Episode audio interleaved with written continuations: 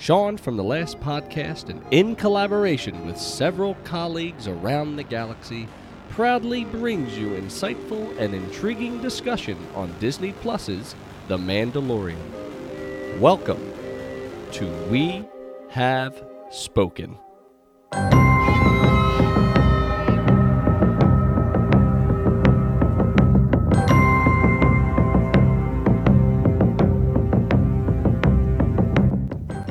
Have spoken, everyone, and welcome to Chapter 8 Redemption. They dropped the article, so this must be a very important chapter. I am your host, Sean, and we are happy to have you, not in the cantina, but out in the flats where the Mandalorian just blasted off in his jetpack with Baby Yoda or the child on board. I've reached out to the best renegades I know in the galaxy, and we are proud to bring you the legend of the Mandalorian. If you're new to the podcast or you need a reminder, you can support the podcast through donations using PayPal. Donate $1 and get an exclusive Last Podcast sticker. Support the show so we can pay our bar tab. Head on over to mrctechllc.com backslash become a fan. If you like game streams or Lego builds or anything you feel bored with, come on out and join me as I play through a series of games and a series of Lego sets on Twitch YouTube, Facebook, and Mixer. Join the chat, follow the channels. We'd be really appreciative about that. So we're at the final chapter of The Mandalorian. We're recording this on 1230. A few days have passed since the final chapter released, right after the final episode of the Skywalker saga. It has been a righteous two weeks in podcast land.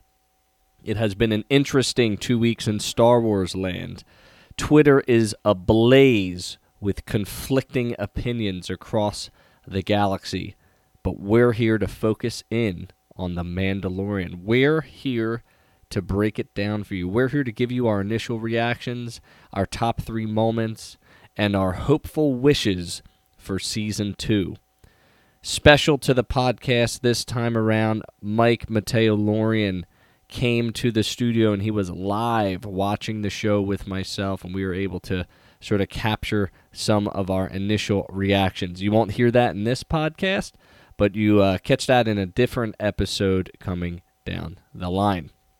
We then break down the episode. Damien comes on in his final segment with Chapter 8, and uh, we sort of ride off into the sunset and wait until fall 2020 when Season 2 arrives.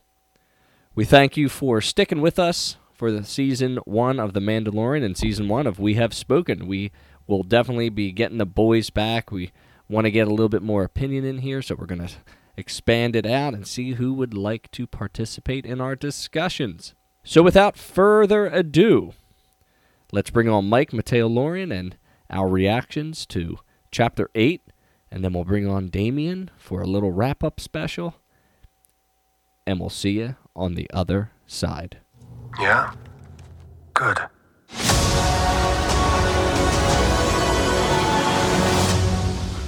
Well, that was such a doozy. What do you think?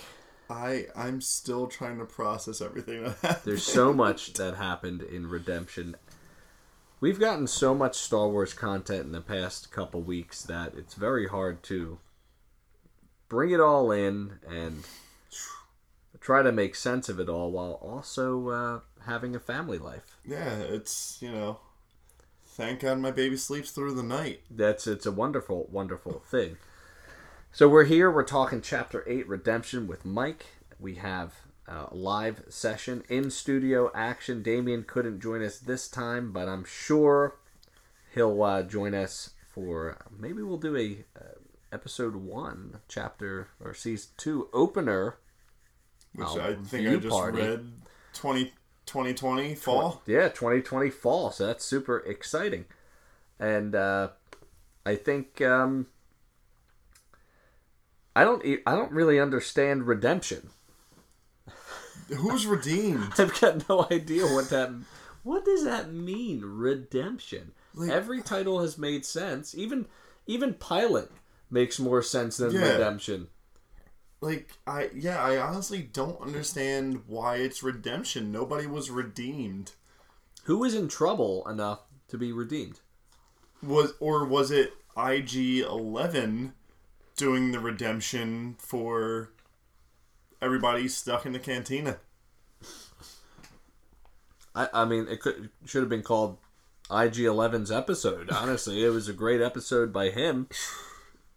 I mean, you know, when the one character is the director, It, it helps. it helps. It helps, you know, You have it- a really good arc. Maybe he said, "Hey, Taiki, uh, you sounded really great there," and he said, "You're welcome," because I know I sounded great. No direction needed. End scene. Wow, we had a jam. This is the longest episode. Longest, yeah, Long. forty nine minutes. We did predict. I mean, I know I predicted at least an hour. Yeah, for I remember you saying for the last two it would be forty five and then an hour. and we didn't get it. We got like forty and forty five. Yeah, which I Uh, forty and fifty. I'm sorry. I'd say based on the speed, it averages out. Yeah, the speed of this episode, I, I don't think they could have fit. Well, you know what? Let me get, let me start off with a negative. I think this episode wrapped up really fast, Yeah. and when Moff Gideon gets blown out of the sky, they're like, "Yeah, cool. All the stormtroopers are dead. Cool. Yeah, all right." It was very anticlimactic. what are you doing? Yeah, like I really wasn't. I'm gonna be honest with you. I was I was not liking the end of this. The, And you and I both said to each other, if that's if like this is the last of Moff Gideon, we're gonna be highly upset. yeah, yeah. It just seems. Like unceremoniously, just I think I would have almost preferred him. I would have liked to see him eject, same. or I guess then the characters would have went after him, or something. I don't know. It just it but it d- right it does it. It brought it back to me where you have that big reveal at the end. Well, that is true. I mean, let's talk about it right off the bat. We have we have what's called the dark saber, Mm-hmm. and I don't even know if we mentioned it on this show at all in terms of Mandalorian lore, but the one who wields the dark saber is the leader of Mandalore. Interesting. That is the legend of the dark saber. Dark saber is of lightsaber technology. Uh, it can defend against a lightsaber. I'm not sure if it can deflect in the same capacity. Gotcha. The dark saber was first seen on screen. Ooh. Well, it's either Clone Wars late or definitely Rebels for sure because Sabine Wren of the Wren clan of Mandalore wields the dark saber toward the end of Rebels. Spoiler alert. Doesn't take it, but wields it. You know who else wields the dark saber? I do not. Darth Maul. Hmm. You know what's interesting about Darth Maul? Everything. He's on my socks. So everything. So everything. So at one point, Darth Maul has the dark saber.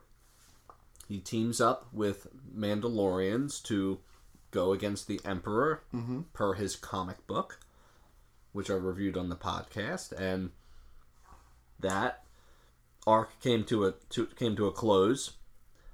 Sabine has it, gives it back to the Wren clan, and then at that point, maybe the dark saber is claimed during the purge. But We don't obviously, know? yeah, I, that's my guess. I don't, I don't know. My knowledge, I've got a lot of knowledge of this, but my knowledge of the dark saber, where it goes, at one point. But what's what's wild to think about is if the purge happens. I don't know during the height of the imperial days, then Moff Gideon has had this, or at least the Empire has had the dark saber for Quite some time. twenty years, fifteen years. So throughout the entire original trilogy. Right. Pretty Throughout much. the entire original trilogy, the dark saber technically exists, and we just see it now. And how will the Mandalorian, with his face that we saw, I can can that was so unceremoniously done. yeah, it, it, I think it was a shock factor. Like,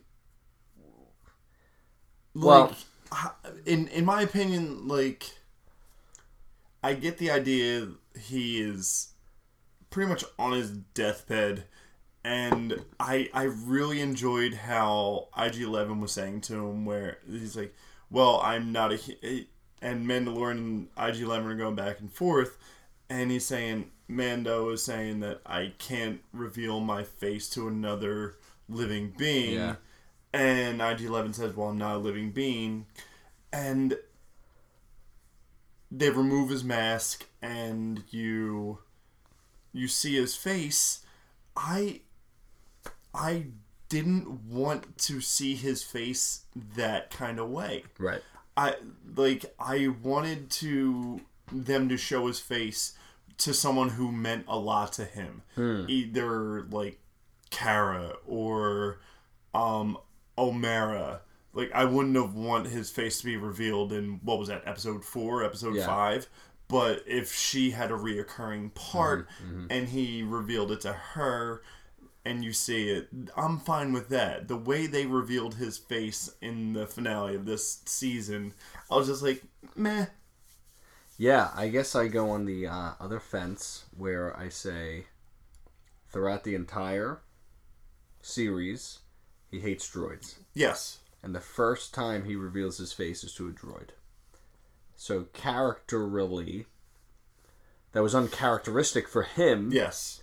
To reveal such an intimate side of him to a droid, even though, I mean, he's right, he's not a living being. Yeah. and he you know he's not programmed and at the same time it doesn't matter because he's dead so it's not like he Agreed. can But to agreed to the viewer, what I'm saying is revealing his face to the viewer. Mm-hmm. yeah Where there's that scene in Sorgan where he re- removes his mask, Yeah. puts on the side, but you don't see his face. yeah like I wanted him to I wanted a scene that he revealed his face to us and another person to mean more. interesting yeah i don't know i mean the creed still exists the creed still does he, exist. he takes it very seriously i Mhm. liked that we did not get a force awakens kylo ren scene where his hair was perfectly permed up he was sweaty and He was sweaty and looking. bloody and And it's just amazing that that's the first time we've seen Pedro Pascal Yeah. in full character. So and maybe that his eyes were in his head this time. his eyes were in his head, not squeezed out of his face, according to the mountain. So Moff Gideon has this dark saber. yes. Pedro Pascal is revealed. Mm-hmm. Kuiil's definitely dead. Also, uh, Pedro Pascal's real name is revealed. Yes, did you write it down? Dijin Jin Din Din Djarin. Din Djarin. Because Moff Gideon apparently knows everything about everyone. Well, uh, Imperial Security Bureau, it's his job. See, at one point, if he was the I in ISB, he wore uh, white. When you wore when you were an ISB, you wore white as your uniform to indicate that if you're basically investigating everybody at all times to make sure that if you were from a stormtrooper all the way up to uh, the highest ranking officials, you know, ISB was like the FBI Gotcha. you know they they were always investigating you for all your decisions and whatever so that's interesting how about Cara Dune is from Alderaan That was another great reveal. oh man that's like there's so many I mean they basically put Cara Dune on the same level as Princess Leia Yes. in terms of living survivors of Alderaan actually this would be the third character that I know of which is a living survivor of Alderaan comic book. A lot, a lot of stuff happens in comic books. None of you read them, I know. But in a, uh, Who reads anymore? it was either a Kylo Ren or General Hux. I don't know, Age of Resistance one-off, where they crash landed onto some place. Blah blah blah. To Make a long story short, they found a a blockade runner like the Tantive Four in A New Hope, uh, helmed by a pilot from Alderaan. Because the blockade runner is like Just some like one-off character. Spec- yeah, like, he's dead, you know, now, but he was a survivor of Alderaan, so that was like cool. But Cara Dune comes out and she's a shock trooper, and she's pretty From Alderaan. from Alderaan. Very, very interesting. Do you think in like season, well, now that Mando goes off to, because we need to talk about this. Um, part of the creed is if you have a foundling, Ooh, you need to bring them back to their species. there's so many rules in the creed. They're, I love it though, and they are just they're like they're like Southern Baptists. Like you need to follow all of these rules, or you're not in our clan. Yeah, so Or no- is that are those? A, He did say it was a no. clan. He did say, Yeah. you know, he said it's not it's not a race. It's a, it's a way. Yeah. It's a way of living. I, I'm sorry, I may have offended a lot of people. Well, that. you know, that's okay. That's we're we're here to bring you the real talk. The doing talking as Rose Tico would say. We're doing talking. doing talking. and uh wow, just Yeah, so so now we know where Mando's going season 2. yeah. He's trying to find this species that we only know 3 of right now. Mm-hmm. And we have Moff Gideon still alive. Moff Gideon's still very much alive. which means he's going on after him. Navarro, which still has uh Cara and Greef still staying on Navarro to rebuild the planet. Yeah, I guess I don't. Again, the the ending, the tie up was very anticlimactic. Yes. Uh, Greef and Cara didn't die, so I was I was kind of bored I'm by. I was kind of bored by that. I'm surprised that Greef survived. Yeah. Being the grizzled old veteran, as Yeah, as, as exactly. Moff Gideon said, you would have thought that he would have, I don't know, made a plan that would have got him killed, but I, it didn't happen, and Mm-hmm. uh, I guess that's fine. I mean, I didn't expect Cara to die. I expected her and Mando to go off and do some other adventures together. yeah, it's very interesting the way they went about doing this. Uh, let's rack our brains through the episode. So, let's talk about the probably the funniest part of the episode was the opening Oh my god. with the scout troopers.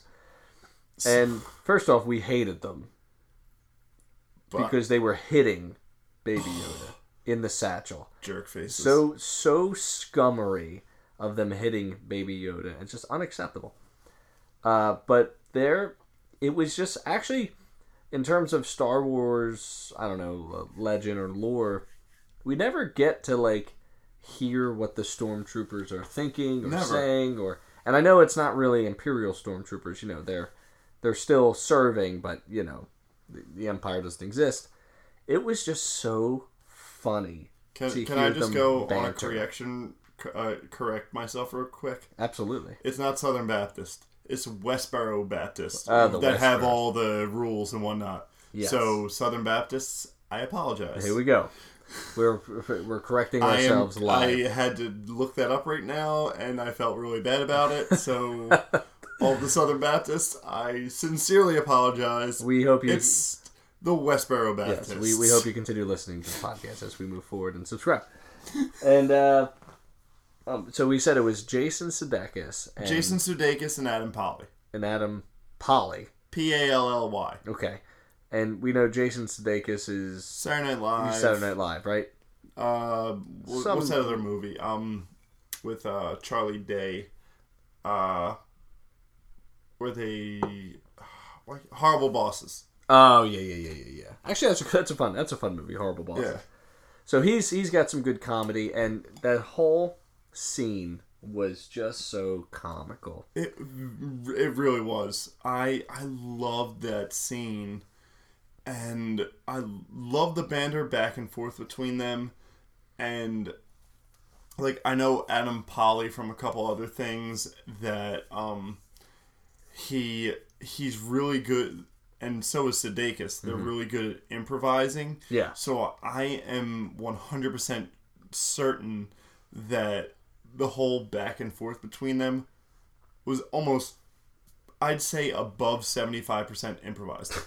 I would believe that just because it just it did feel very natural. Yeah. uh, the conversation between them, like, oh yeah, he uh killed an officer for talking back to him. So, you know, that's just the way it goes. And and it was never addressed. Like there wasn't like they cut to that scene where he's standing with all of his officers, and there's not an officer down. oh my god, that's just so great. That's so great. All right, so let's see. So they're still pinned down. They're trying to find their way out. IG Eleven swoops in. Oh, that kills the that scout entire troopers. scene of That was him great. on the cruiser. You know, sort of convenient. We kind of guessed that it was going to be IG Eleven to Yeah. save the day, which it is true. That is Yeah. true, and he provided enough of a distraction to get the team out. But still, Moff Gideon had the upper hand. Uh, you know, they. I But guess I- Moff Gideon yeah. also conveniently gives them until Sunday. I was going to say that. Yeah, that's like another. After Mando's like, we can go to the covert through the sewer system. They find the sewer system. They can't get through the grate. And as this entire time, as they're trying to blast through the gate, Moff Gideon's like, "I'll give you to sundown." Yeah, and that's another point of contention. That would probably be my second negative. Usually, you're the one giving the negatives. Right, I you- am giving the negatives tonight, sir, because it's at the This has been Sean's. I got nothing. ripes. Sean's On the spot, I got nothing. we could yeah, and uh, yeah, they give it. We're Sean's yawns. Yeah, yes. Uh, yawning at this for sure.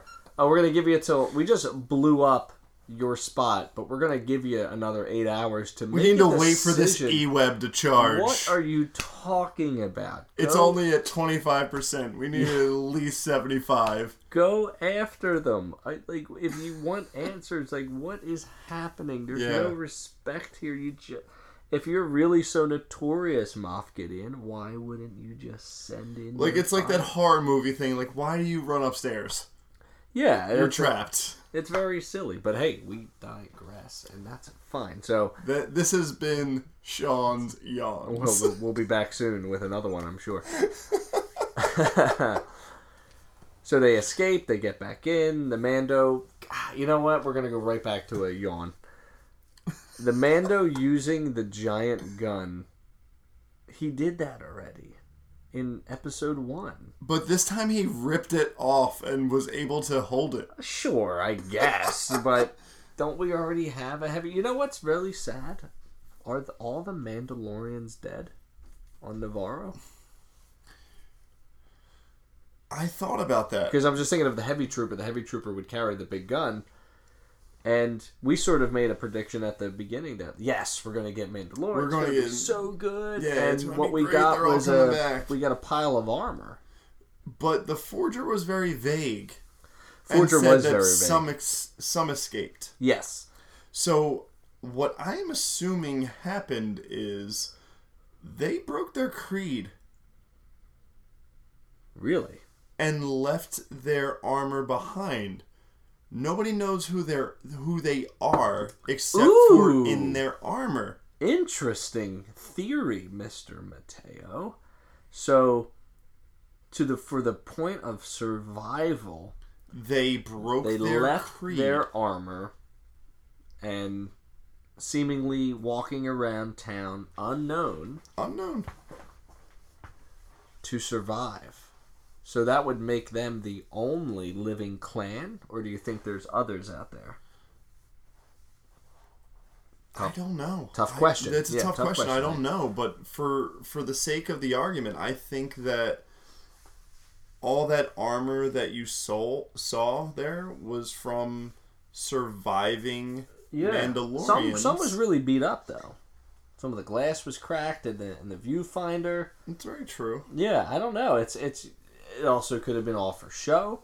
It could. I mean, the forger seemed to be motivated and had a plan. Didn't really seem concerned. Forger, I want more Forger because she was a badass. Yeah, she's she's a really cool character.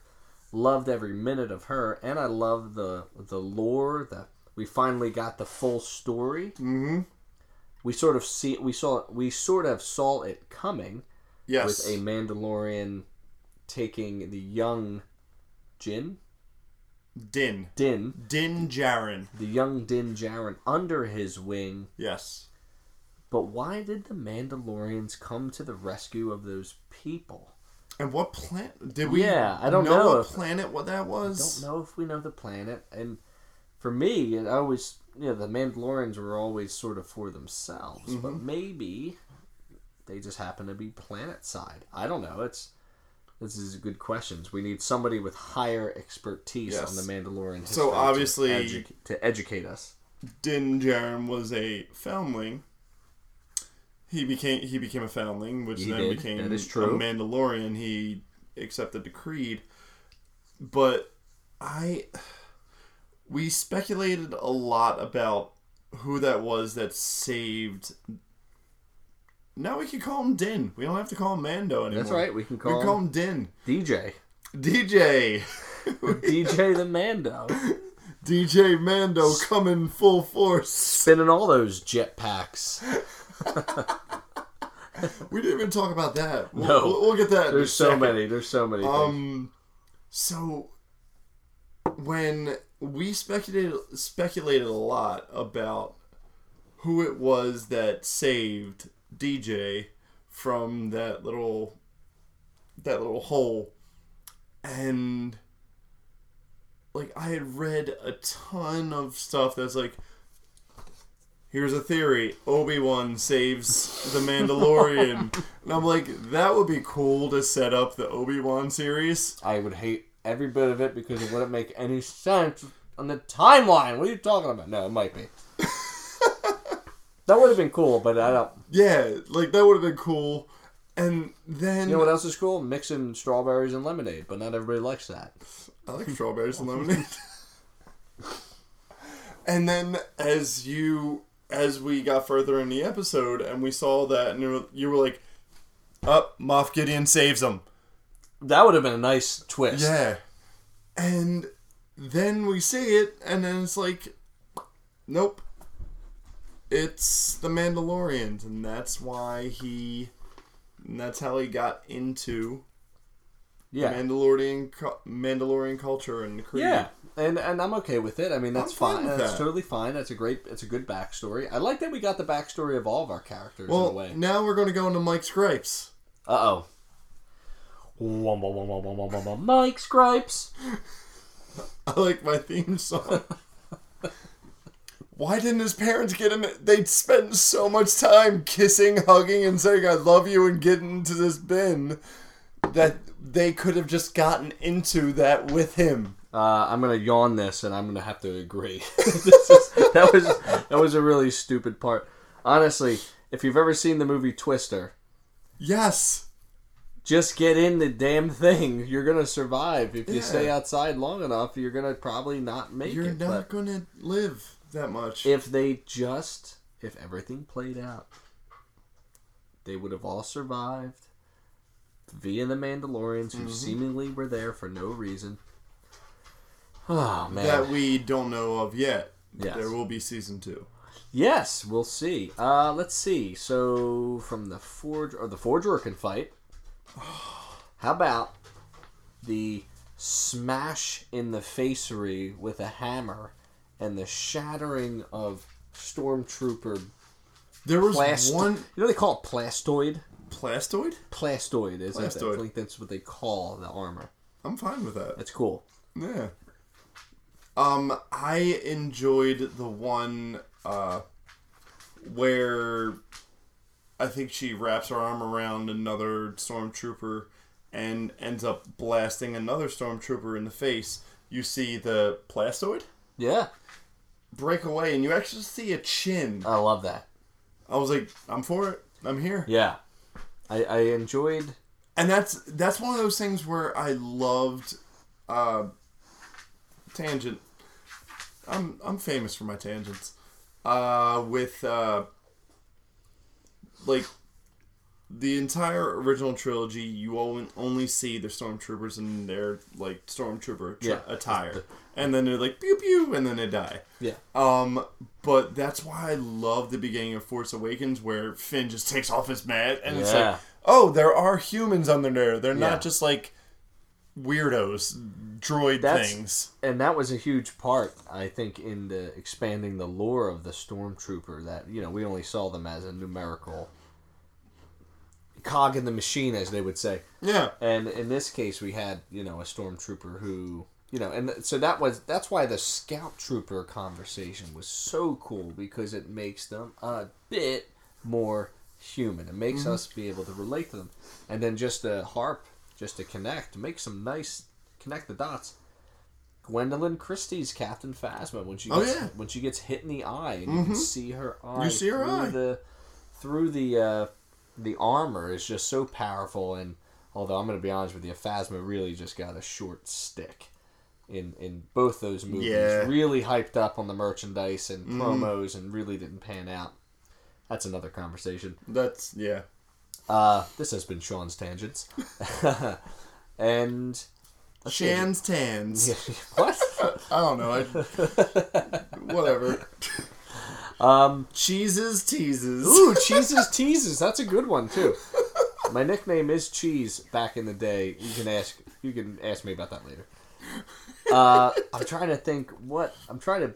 There's so much that happened in this this episode that I'm trying to think. See, I don't write notes down, but There's Mike a couple has. random things that I Okay. like. I'm going back to the beginning where Moff is talking about um how he knows who um how he knows who Cara and uh um the Mando are. yeah. And he says something about the Night of a Thousand Tears. Oh, I believe that's the Purge. Uh, If I have to say, if maybe that's another, I don't know for certain. I'm just surmising. I'm guessing. I'm I- see, speculating. I, I thought it was between that or remember when I asked you about um I think it was uh the prisoner the episode the the prisoner I forget what episode six Mm-hmm. oh yeah, yeah. You're talking about yeah, AVAC nine yeah. and I was like what happened on AVAC nine was he like try was Moff trying to insinuate about how terrible of a person Mando actually was Can I read? I just searched "Night of a Thousand Tears" on Google. Can I read to you the f- first five Google results? I'm kind of scared. first one, Wikipedia. La Noche Triste uh, was an important event during the Spanish conquest of Mexico. I don't think that's. I don't think that's. about. Two, Polygon, The Mandalorian, the new Star Wars dark saber lightsaber explained. We sort of did that already. The Mandalorian, six biggest questions after Episode Eight. PBS Conquistadors, PBS. Gotta love it. and then the Spanish retreat from Aztec capital. So it seems like no one knows what the Night of a Thousand Tears are. So maybe that is just another Mm-hmm. setup. I'm assuming if I had to take a guess, uh, a takeover of a city or of a culture where Yeah. a lot of people die. You know, it kind of reminded me of Obi Wan Kenobi. You know, it's like a thousand voice or a million voices were snuffed out all at the same time. Yeah. Uh, so it's very interesting to see. Do we explore that later? I hope they do more Mandalorian history. I agree. I think they need to do more Mandalorian history. Do you think they two. do like, like let's say season two goes into like bringing the child. Favreau, I got you. Yeah, right. We're not allowed to call him Baby Yoda anymore. Bringing the child back to his race or its race. Um. Do they go into like backstory, like like pr- almost prequel Mandalorian in future seasons? Oh my god. What? I mean, I'd be for it, but I would also want. I I want more Cara Dune. I, I want think- it. I think we'll definitely get more Cara Dune. I can't say for certain about Greef.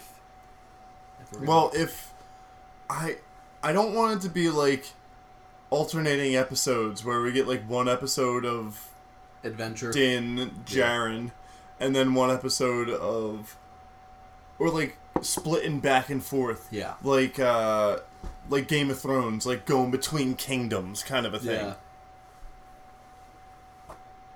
Hmm. Hmm. Like I, I wanted the band together. I want them to stay together. The Beatles shouldn't have broken up. I don't know. The creed dictates that that this is his quest and his quest alone Yes. to find. I, there's no such thing. In all of my knowledge, Mike has seen my wall of books, It, and and I don't have anything. it is anything. literally a wall. I don't have anything on Yoda. The the last thing I read on Yoda was in a comic series. There was a little uh, segue into Yoda's uh, lore, and it really wasn't anything. It was more of like how he went on a journey to, you know, he felt like a calling, and he, you know, he just followed it. Yeah. You know, in his starfighter, and he went out, and he got to a place, and you know, there was a there was civilization there. Uh, that was always in con you know conflict with another civilization, but it was like a living mountain. It was very bizarre and but that had nothing to do with his species. You know what I mean? So it's like it's not like he went home.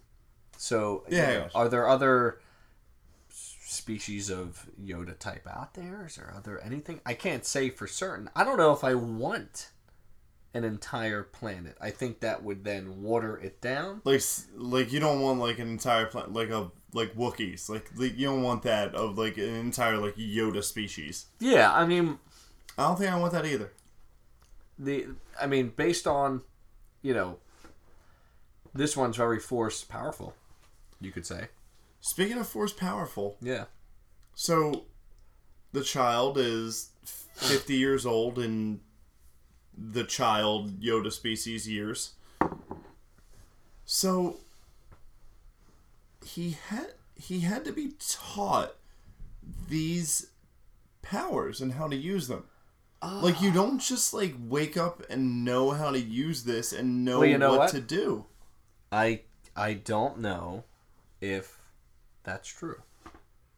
I'm gonna base it off of Rey, who's by the way been called a Mary Sue on Twitter, and you know she doesn't need to learn anything; just knows everything. So we'll just base it off of that.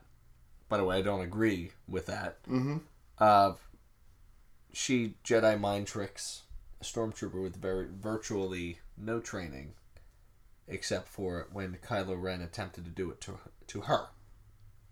So she sort of took what she experienced from him and flipped it and Yeah. said, "Well, let me try this and see if it works." And she kind of did it. So I'm thinking that these are visceral reactions. See Cara Dune throat choking. Gotcha. See So someone's, like someone's someone's hurt. I would like to help.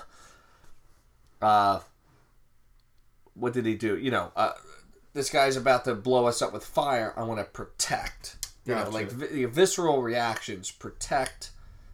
You know, heal and hurt. These are all things babies do, right? Like, would Yeah. would your this is probably pretty accurate, but I would say in nine times out of ten, if you were in trouble or hurt, your baby's coming to see if you're okay. You know, No, no, my baby's a monster. I'm sorry, She's know. probably the one that hurt me. but I would say you know, it would say like natural. There's like natural instincts now, and that's why you know Luke Skywalker says in the Last mm-hmm. Jedi, you need a teacher. You need someone that Gotcha. that can help you focus this attention. So, like I said, I, I think my statement still stands. If there's a world full of these creatures, then, or if they're all force sensitive, then, then mm-hmm. what's the point? It makes nothing special. I would prefer. How far in the future does Mandalorian season two take place? So let's see. This. So the season started what five years after Yeah. Return of the Jedi. Mm-hmm. So let's say it ended. There had to be at least two years that passed between. Especially with some of the training montages on like Yeah, I would Sorgan say and travel. Well, minimum, with light speed minimum jumps. one year, minimum one year, maximum two years. I think Alright, is accurate. So between one and two years has passed. So we're saying between six and seven years after Return of the Jedi, or like yeah, yeah, Star I'm Wars you. I'm with you. I'm with you. season two. I think, Pick it up a couple years later. pro- yeah, maybe like ten years after Return of the Jedi. So we get to the point where uh, Rey is born. Yes. You know, in that year. If it's ten years, right? Mm-hmm. Adam Driver, Kylo Ren is ten years old. Yeah. He is, I would imagine, just getting to the Jedi Temple. Agreed. I don't know that for sure. Oh, speaking of, and Speaking Rey is yeah, Rey is born, but with with parents Mm-hmm. Because she I don't think she gets a Jakku until she's five. Agreed. And not this is not that this has anything to do with the Mandalorian, but we're just trying to give you a, a reference point. The New Republic is probably in its not in its infancy anymore. It's probably I won't say flourishing, but it's functional mm-hmm. and it's corrupt Agreed. at the same time. So how does it all fit in? I can't tell you. I have no idea. This is Same. such uncharted territory. I also do you think they tie it in do you think they bring in I mean Boyega, Isaac, Man, what Ridley, Ridley, they've they've already said that they're not gonna have anything to do with Disney Plus. is that what they said? They they have gone on record and saying that, but you know Yeah, it's a bunch anybody's mind Yeah, it's a can bunch be of changed. fluff. Yeah.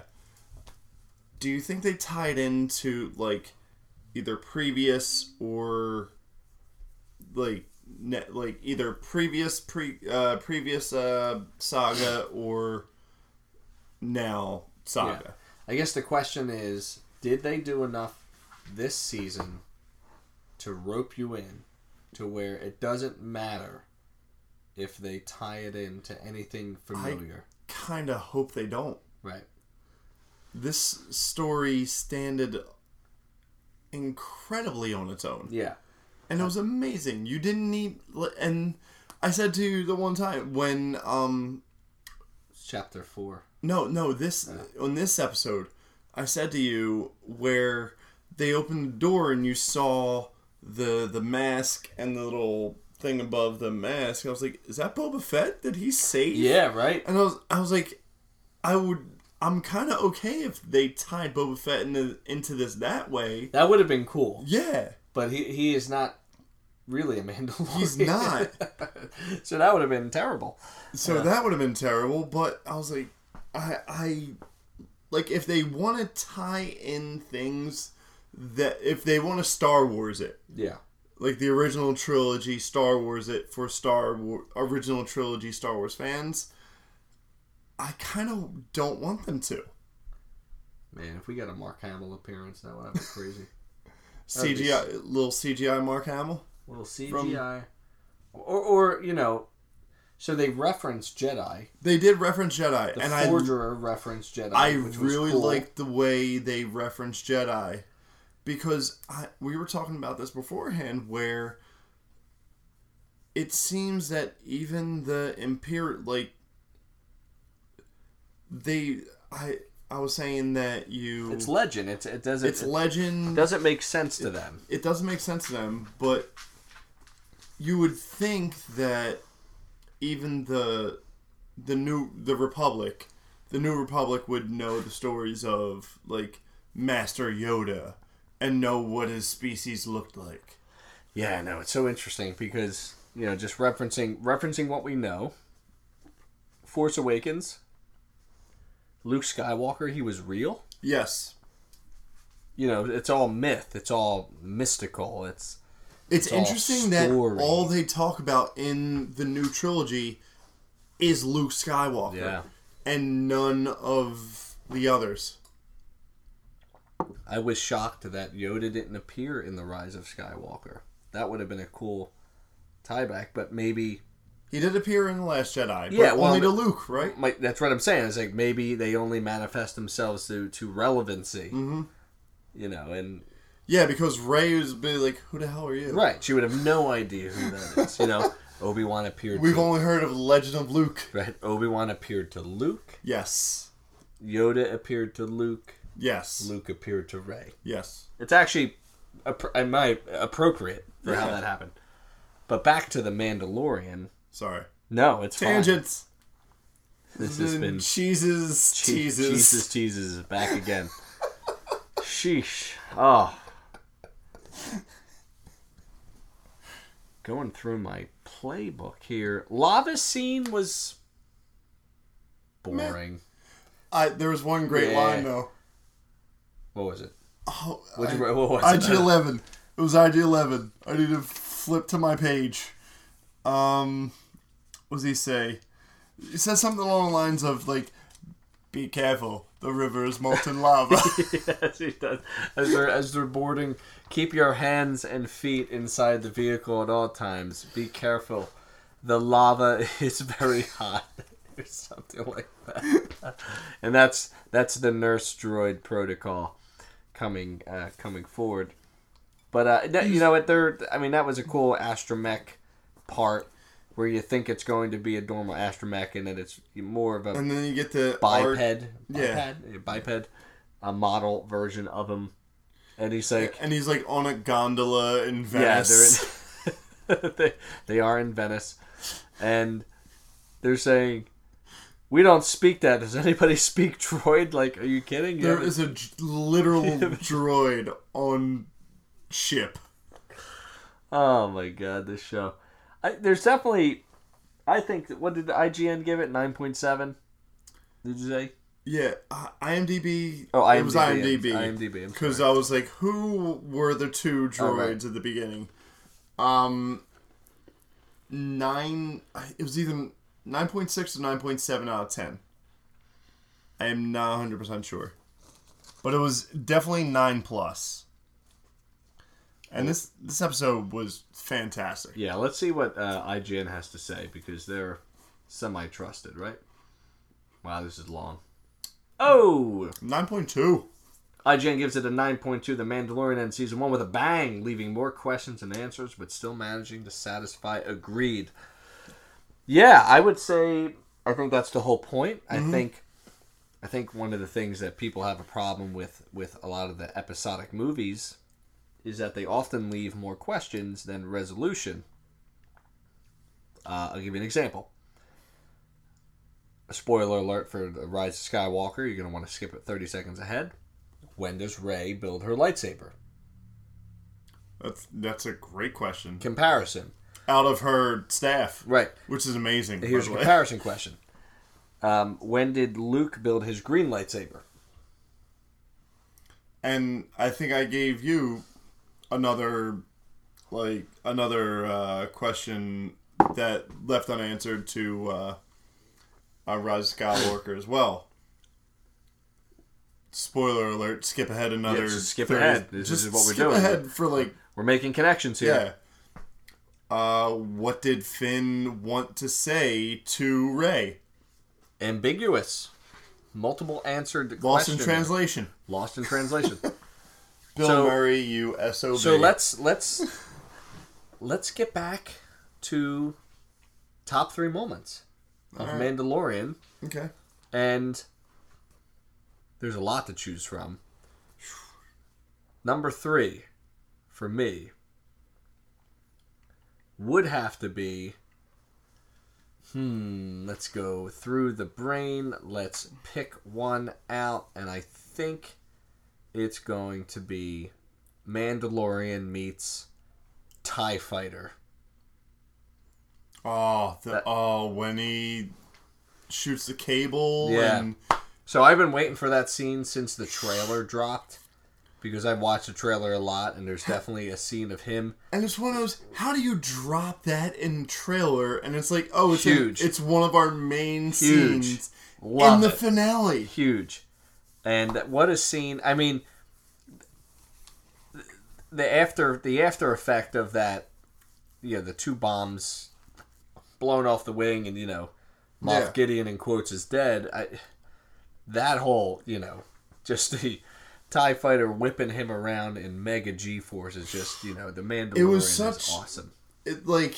For me, I, I didn't put that scene in any in my top three Yeah. just for the simple reason of it was so amazing of a start but so anticlimactic Yeah, sure of a finish. Sure was. I just love the Mandalorian retracting himself to the Tie Fighter. Like, And he, he shoots up with his jetpack and, Ah. and then attaches himself. yes, No, it was incredible. that was great. All right, what's your number three? Number three, IG 11 on the cruiser, just taking out the entire town of stormtroopers, yeah, all while having baby. Uh, I'm sorry, the child. the child. sorry, John. John, are you listening? Probably not. You have better things to do, buddy. You you're trying to save Star Wars for all of us. Um, IG Eleven on the cruiser with the child in the baby Bjorn, just taking out the entire town, and the one line that he says, I I don't remember if it was with, uh, with this scene or with another scene, but he says that was a to the child. He says that was unpleasant. I'm sorry you had to see that. That was a good one. That was a good one. Uh, my number two scene would probably have to be the scout trooper conversations it because was that so was so great. that was killing me. It was so funny. The the scout trooper scene was just fantastic. It it felt like. Do you watch Brooklyn Nine Nine? yes. It felt like one of those Brooklyn Nine Nine cold opens to me, and it was just fantastic. I was cracking myself up with it, man. There was just there was too many good things happening in that Except scene, for sure. them constantly punching the satchel. Well, you know what? It's what a, what an array of emotions that scene brought to me. Because the first time he hit the satchel, I was like, "You son of a gun! Like you don't just hit A child, a child. Child." But then they're just chatting, and you're like, "All right," you totally forget that they hit him, and then they did it three times. What? and the one he wound up. Oh yeah, man, Like he completely wound up and Totally. just su- like sucker punched that way kid. too aggressive. I didn't like it, but I also loved it. But we also forgot about how they're just holding the child in this like work bag that I literally take to work a similar bag. That is clearly a messenger bag. yes, like I could fit my laptop in there or the child in there. When you get your your 12 inch plush, Yeah. I'm sure you've already ordered your plush doll. I have not because I'm scared because uh it's one of those things where I want my daughter to like certain things that I like and I got her a uh a plush of gritty and she just said no. I was like Sorry. I went to a I went to a Flyers game and got her a plush of gritty and it was like 26 bucks. I was like, "Violet, look, it's gritty." And she just said, "No." Well, that's her mother coming at him. Yep. That's just what it is. Sometimes, That's- yeah. remember, it's a 50-50 job, and sometimes you hit, and sometimes you miss. It's, It's fine. it Her mother won't listen to this. What's your number two Number moment? two, uh, the child using the force to protect against the trooper. Damn it! I forgot about that scene. and the flamethrower that would have sent them all straight to hell. Except for Berg. Berg, no. Uh, No, that was a great scene. It's also dramatically appropriate. It's also they did they only have one flame trooper? only had only had the one, yeah. And it knocked Baby Yoda right out, so it must have used a lot of his energy because You know what? now There's- spoiler alert, yeah. the force is a transfer of energy, people. It surrounds us and binds us. You don't watch Rebels, but I'm I going to highly recommend you watch Rebels on Disney Plus. I probably won't have time. Okay, good. So I'm going to tell you. I'm going to tell you one of the most powerful scenes that I saw. So, Kanan Jarrus Mm-hmm. is a Jedi, Padawan Jedi who survived Order 66. Gotcha. Changed his name. Uh, his his original name was uh, Caleb Dume. Changed his name to Kanan Jarrus. Obviously, for obvious reasons, Yeah. because you know he was going to be killed.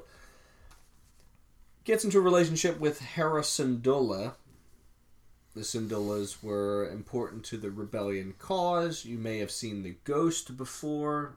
Lego model up there. Yes. Shows up in Rogue One. Shows up Uh-huh. in The Rise of Skywalker. Yes. Very briefly. Uh, they um, sort of are a band of rebels that uh, go against Thrawn. He's the blue alien. You know, he loses his sight. For seasons, he's blind. But because he has the Force, he's not really blind. Yeah. Well, at this one point in season four, they're trying to escape Thrawn, and another time they're trying to steal some gas. There's a point where he is actually staving off a TIE fighter explosion and pushing Hera and, and friends back onto the ghost. And at that same moment, regained his eyesight for one final time to see her, and then died Oh, That's amazing. and it was it, it was it's such a good scene of how the That's just- force is supposed to work. I I I You have to I don't need Rebels. I don't need to see. You just described it, It was so- it perfectly was- for me, it and was- I got chills. It was beautiful. I tell you right now, I watched it live and I 30 seconded it. I I never 30 second it back on the live show. and I went back and watched it again and it was like it was devastatingly beautiful. I I, I you know, you, you you almost tear up and you're watching a cartoon that has so many layers to it. oh, I mean, you can tear up watching cartoons. You know how many times I've like cried watching Pixar movies? For sure. Oh, it's, it's everyday basis for sure. Finding Dory, let me tell you. Uh, so, you know, to, to bring it to bring it back to to Mando, you know, the baby Yoda using that The child. the child using. Damn it! I gotta get used to that. The Sorry, child John. using. Are you listening, John? The child using that force power again. Fire is just energy, protective, protecting the people he loves Yeah. most, protecting the only people. And remember, he's that's the first interaction, that loving interaction he's gotten Mm-hmm.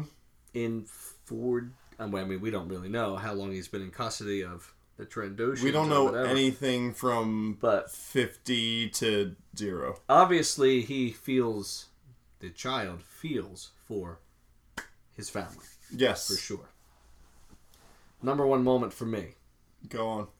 I think I'm, I have a feeling we're gonna have the same number one moment. well is it the dark saber Nope. then it's not the same. Never mind. the dark saber for me because i know the lore behind it Gotcha. has so much to do with uh, Mandalorian history. Mm-hmm. It has a lot to do with uh, Imperial control, and has everything to do with, you know, lightsaber technology, Gotcha. which is really cool. We've never seen it live action. no. In fact, I thought it looked stupid live action. I didn't really like the way It, it, it looked. looked weird. It looked weird to me, but hey, the only It time almost looked like um, what was that weird um from, I think it was the Force Awakens, uh, where Finn was fighting that one stormtrooper, uh, and he's got the the, the he's got- baton. yeah, he's got that baton. Th- it, it looked like that, but in sword form.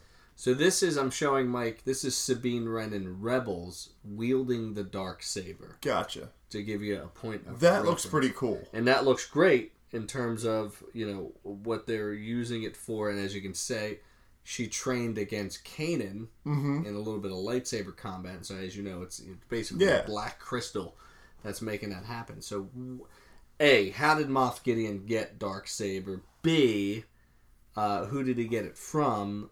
C will the Mandalorian Jin what's his name? Din, Din Djarin. Din Dja- I can't remember. Jin Darren. Jin Urso from Rogue One. Uh, Din Djarin. Will the Mandalorian know what the dark saber is? I've got lots of questions. What's your number one? Uh, my number one is more upbeat. I absolutely loved when Din Djarin, not Jin Darren. JD. He's DJ, not Day- JD. Spinning all the hot tracks. Uh, when DJ uh, got his jetpack. Ah, the jetpack son. and when the forger was just like he hand she hands it to IG11 actually first, doesn't she? There's so much bro love between IG11 and the Forger. Yeah. When he's ready, you can give it to him. And How much is gas? Like 4.95 a gallon right for now, that, for, for that jetpack? What kind of fuel does that thing use? What do you think? uses Coaxium? magic. I don't know. No, it probably does use magic. No, that was that was that was a cool. I mean, honestly, Especially after the end of I think it was episode three, where um all the Mandalorians come and rescue him from uh, Greef, and he looks out his you know his side window and he just goes, "I need to get me one of those," and he finally gets him one of those, yeah. and but- he uses it perfectly So- without any training. so Sean Johns is going to come. Oh, in, wait. come to come in hard. Wait, you grew up on what? Phoenix Rising Yeah, or Rising Phoenix. yeah. Phoenix? He had a little bit of training on Rising Phoenix, and then knows how to use it.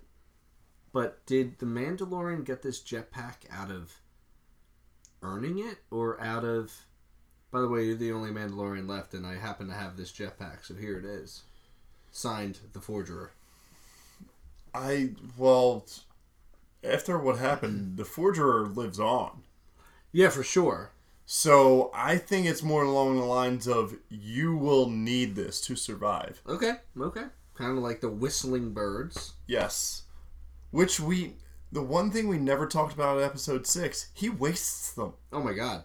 Well, he tried, and it just and it just did nothing. it was Pokemon. Uh, this move was not effective.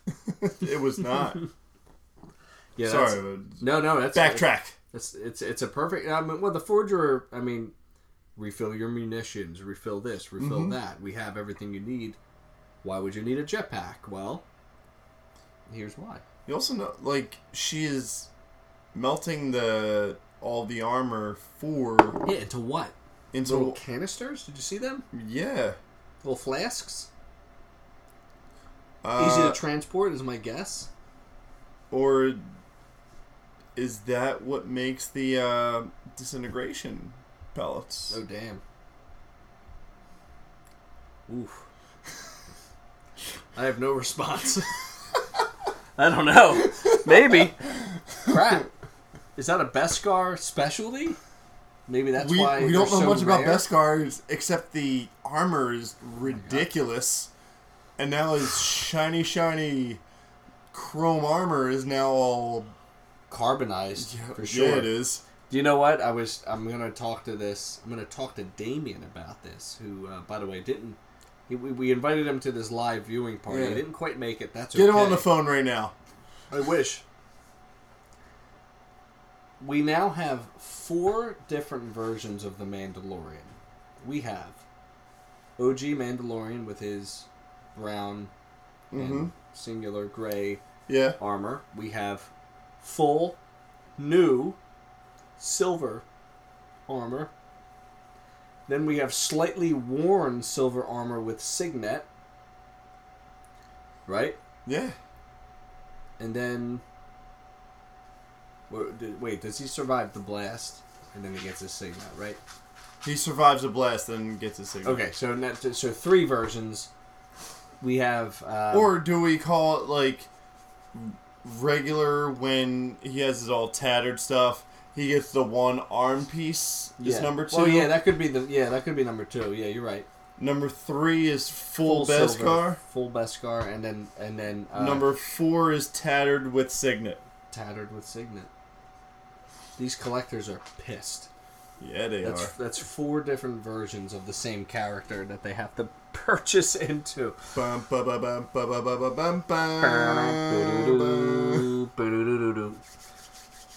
Okay. Predictions for season two.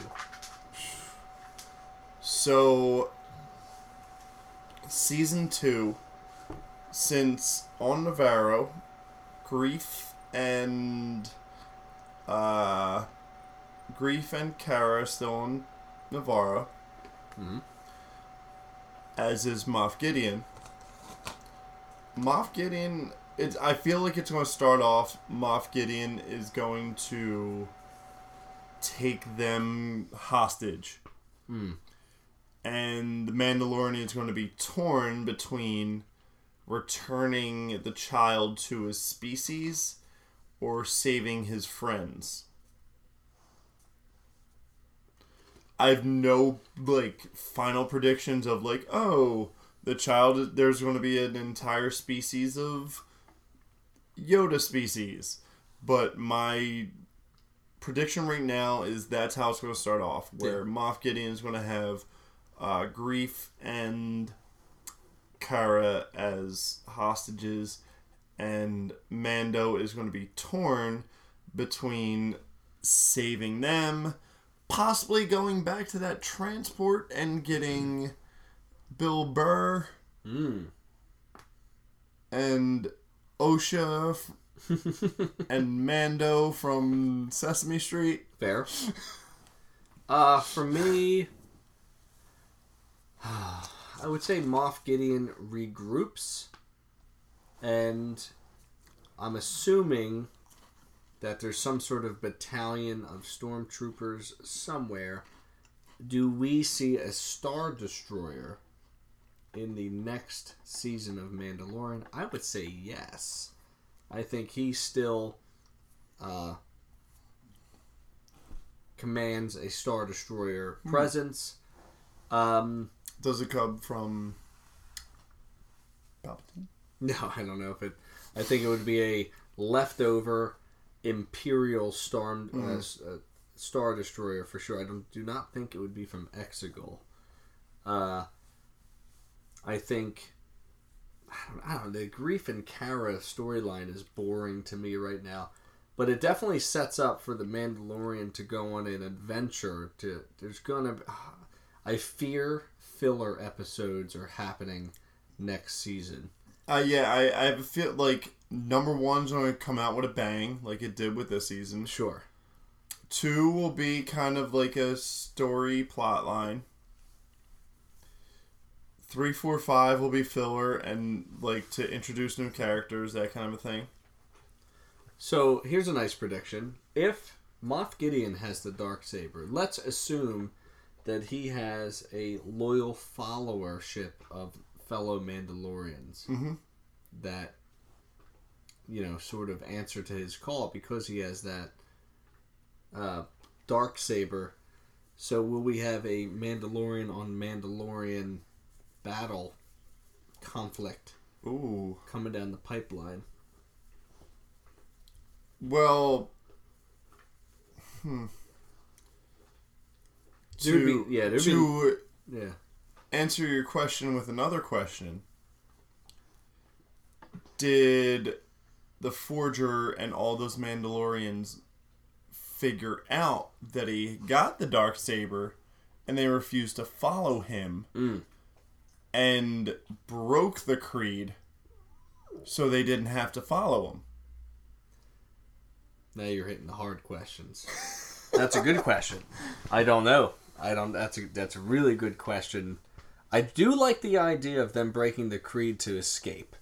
That that's really intriguing because we saw all season that it was so serious. That he Like, this is the way, the- this is followed the way, rules, this is the and then way. Did they break creed to survive? And left the you know maybe the forger said, you know, in times of emergency. This is what we do, but your Because job. also, if that was the case, why didn't Greef like Mando would have to follow him because he has the dark the dark saber, right? Why didn't he just show the dark saber to from jump? Yeah, that's a good question. I don't know. I don't know. So much and more on the next season of The Mandalorian. Uh, I would say season one, if we had to do an overall impression, I loved it so much. it was very good. It's a very good, you know, it, this the Star Wars galaxy and universe as a whole needed this to prove to fans that Star Wars can exist without the Skywalkers, And that Favreau should take over. and that Favreau. You know what? I was watching Elf the other day with with daughter, and uh, daughter Kate, Yes. and first off, she was like, "No, I don't want to watch it," and I'm like, "Listen, let's just watch the first ten minutes, and you'll be fine." Watch the Elf DeLorean. she really wasn't into it and then she you know and then obviously you know if you force your way through it's it's going to be fine but favreau pricking him with the needle and my finger has a heartbeat anyway that's an early favreau appearance actually i think that was he directed that. he directed that movie yeah. Elf. so he's he's done wonderful things so obviously you know moving down the pipeline you know we're going to have another episode which we talk about uh, the rise of skywalker and the future of the, the, the star wars franchise yes. i'm sure which will not be now but Not right now. I would very much enjoy if john favreau directed a movie or two I if Favreau and Taika are involved in even Deborah Chow, her episodes were amazing. well deborah chow is helming the entire kenobi series I'm for it. yeah um, I, I believe See, that's why I thought that um this has been Mike's tangents. Um that's why I thought that uh the the savior of the Mandalorian would have been Obi-Wan because then that would have set up like some sort of some sort of episode from the Obi-Wan series. Uh, quite possibly. I'm looking up something right now. on IMDb. You're not as IMDb savvy as me. First off, the last uh, search here is Obi Wan Kenobi and Jesus, which is so good. Um, holy moly! Wait a second. Okay. So, I might be talking out of my Booty. booty here, but Obi Wan Kenobi did have a love interest in Clone Wars, Okay. and her name was uh, Satine Jaren? Yeah, that's it. so, yeah, Satine Kryze, and I'm trying to see if she was. Yes, Satine is the reigning Duchess of. Mandalore. Correct. So there's a bit of a connection with Obi Wan Kenobi and Mandalore. So a little I was conf- crossover. I was confirming that, and uh, unfortunately, Satine dies in the Clone Wars. But um, they made it abundantly clear that they were sort of flirting together, which is very natural for that to happen, uh, especially since they were both humans, and that's just the way we operate. But uh, we digress. So we did our top three. We did our predictions for the next season. We did our overall impressions of this season. I have my question. Fire away. Um, so what were we calling it? Um, Uh, it's, What was my that's my line. that's my line. that's my line. Uh, that's my line. Um, I'll, I'll give you I'll give you a softball this time. What is the Mandalorian's passcode for his gun his gunnery in- on his ship? Well, because it has been able two people have been able to figure it out and they both seemed pretty dumb I'm gonna go with one zero zero zero for the night of a thousand tears. ooh I like I like those apples. i like it all right I, what i'm gonna do is i'm gonna go one let's see four seven pound because I I look back I look back from the first episode and the Horatio Sanz character it looked like he went straight down Oh my god, this is such a point of contention. Just keep your guns locked up, people. It is not difficult. It and is- a code that only you would know oh my god. throw an exclamation point in there somewhere nobody's got to know about it Well, guess what? We have recorded into Saturday, December 28th. Yeah, we have It's 12:13 in the morning. 45 degrees and sunny. 45 degrees and awfully sh- cloudy. It's also nighttime. And it's been a pleasure actually g- bringing this. Mike, this has been your first full season of a podcast. Is this your first podcast? This is my first podcast. well, you've done a great job. Thank you, sir. and I and I thank you for uh, coming on and giving me time. There's the problem with podcasts is that they do take quite a bit of personal time into to make them happen because a you don't want to sound stupid on the podcast and That's B, always a. right that's always a and C there's no B and C you want to make sure that you know you're bringing a good amount of personality and uh, you know insight into the episodes and i think we've done that we've gotten some good feedback from different people and uh, i hope we can expand upon it a little more but thank you sir Hey, you are Hey, very welcome for sir. coming over live and for making this happen and i know uh, i'm grateful for sure I appreciate it. Thank Sure, you. sure, sure. So, with that being said, we are going to attempt to live end this segment together in the way that we always end the segments together. In three, two, one, we have. in three, two, one, we, We have, have spoken. spoken. Yes, sir, Bob. This has been season one of The Mandalorian on We Have Spoken. We'll be right back with the next segment. This is the way. This is the way. This is the way. All right. In our uh, next segment, we have Damien Dupree back at it. He missed our live segment, but that's okay. We're here recording on 12:30, 11:39 p.m. because that's what dads do when babies are sick. How are you, Damien? Fantastic, fantastic. Yeah, I'm sorry I missed it. Um, I have a friend who is a uh, you know imperial biker, and um, he got injured Yikes. last Friday or this past Friday. Something happened, so um, you know I had to tend to him. Something about he punched a bag with a small child in it, and then you know was decimated. So um, it was a rough weekend. I Rough weekend. that scene, that opening scene, I never was more appalled and entertained to the masses of hilarity and completely taken back at like all right you hit it once that's three times what Wh- holy moly how about that first scene It was oh man. Well, first off, um, Jason Sudeikis Yep, was yep. one of the guys. Yep.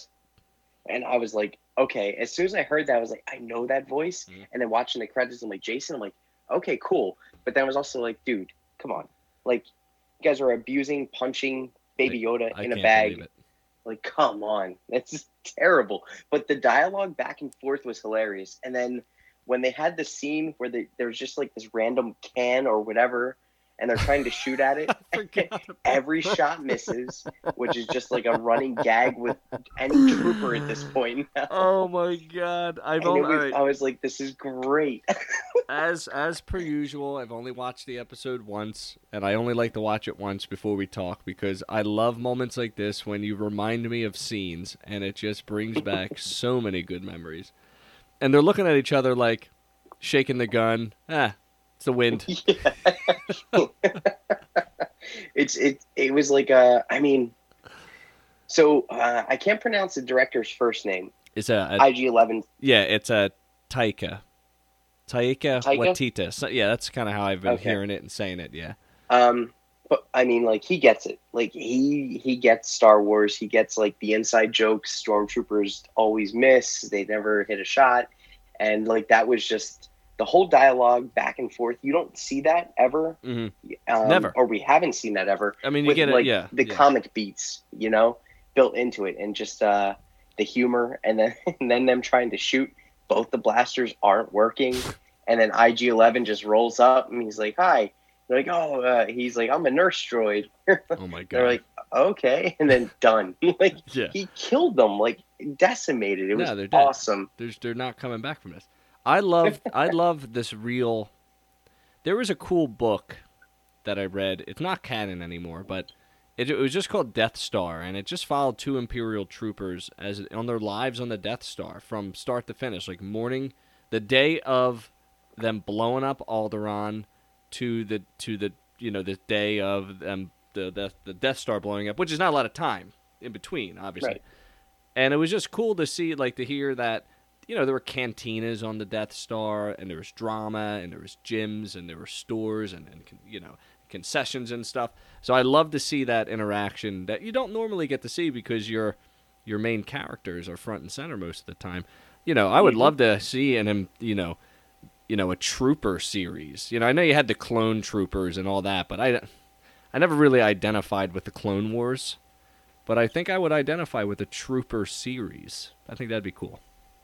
Well, I think that'd be cool because they're. I mean, eventually they ran out of clones, so you're you're talking about humans. Yeah. You know, um, not just you know not robots, but I mean, um, you know, actual human beings that are out there doing their thing. I, I mean, with Disney Plus and just the massive amount of success that this has had, I, I feel like sky's the limit. I feel like they could do anything.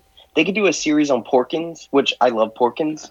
He's near and dear to my heart, and I would be all in. Like, give me, give me uh, the Porkins backstory and everything else, and maybe even have like a successor to the Porkins family that uh, maybe he's in the Resistance ranks at some Yeah. point or something. Yeah, that'd be that'd be cool. But uh, yeah, the the opening scene of this was awesome. Uh, I can't tell you what happens next. I think they're back in the cantina. Where where where does where does your brain take you on this episode? So yeah, it's uh, IG Eleven comes in, saves the day, rescues the child. Um, you know, coming in hot towards where our heroes are, Mando and uh, Cara and uh, Greef and everything, and it's it's just crazy because you you know you have Moff Gideon out there with all these stormtroopers, death troopers, like you know, kind of giving them an ultimatum, like, hey, here's what's happening. We're gonna set up this big cannon. It's gonna kill you and you have till sundown. So make your decision. And uh, I love, I love how Greef's is just like ripping shots. Like, yeah, yeah, we got, we gotta go out there. We gotta just, we gotta make peace. We gotta make peace. Yeah, But the cool part was, um, they finally in the series for the first time mention Mando's name. mm-hmm. Big reveal. and you know you can just once again like i keep saying like you don't see the facial expression but just the tilt of the helmet the dramatic Right. music everything else going on like he's like oh oh okay and then the cool thing was too so it was Cara Cynthia Dune Alderaan, from Alderaan. Really love And that. I'm like, yeah. wow i'm like oh man There's not that So many he- survivors out there of the Alderaan, you know, uh, cataclysm, as they would say. which just makes so much sense why she was for the cause after Sure. Oh what happened to her home planet. So, I mean, who knows what she lost on that planet? Um, you know, when the Death Star destroyed it. So it, it's pretty crazy. But I mean, you know, Moff Gideon just he he he steps out there. He's like, hey. I know all this stuff about you guys. Here's your rap sheets. Here's what's going to happen, and you got till now to decide. So go ahead. Now, why And do you? just like, why do you? okay. My big issue with the episode, well, not me. There's a few. Why? Why till sundown? Why are we waiting? What? What? What's? What's, what's the point? I don't know. I think I, I don't understand. The the two things I didn't get was that and the bike troopers holding on to baby Yoda No idea why. for yeah. for the call. So I don't know Yeah. why that was. Yeah, I just Um, found that to be uh, story shoehorned detail. We need to extend this out because of whatever. So I don't I don't know. You know, I, forget. You know, I haven't really forgiven a lot in this uh, season, but that one I couldn't make sense of. I'm like, you got a big gun. There's no stakes at play right now. You can actually save all of these troopers' lives right now if you just start firing a 50 caliber into there. Like what what what's Moff Gideon trying to prove here? I, I have no idea. No, no idea, man. Um, it, it seemed kind of weird. Like I don't, I don't. I guess it was just to advance the story, stretch it Yeah, out. yeah. Like maybe he's just that much of, you know, a manipulator that he's like, hey, you know what? I'm gonna let you think about it. I'm gonna let you stew over it, and then here we go. You have your decision. But, um, I, you know, I just felt it was more convenient to the plot because then they were like, well, how can we get out? And he's like, let me check for exit points or access points or whatever. Oh, there's the swords behind that Yeah. couch. All right, well, we'll go that way. Yeah. and they kind of go from there. Um, but I mean, you know, I, I still was just, you know, anything Moff Gideon, like, he was amazing in Breaking oh, yeah. Bad. So, so good. So just his, like, just straight face delivery with everything he says is amazing. I'm like, oh my God. Um, so I was like, you know what? That's, I'm fine. It's fine. It's a finale. I didn't even pay attention to it until I watched it the second time where I'm like, well, why did that happen? Yeah. Um, but the first time I watched, I was like, I'm all in. I don't care. Oh yeah, for do sure. whatever Oh, we got to do. Let's God, go. Yeah, Let, let's see where the story's going to take us.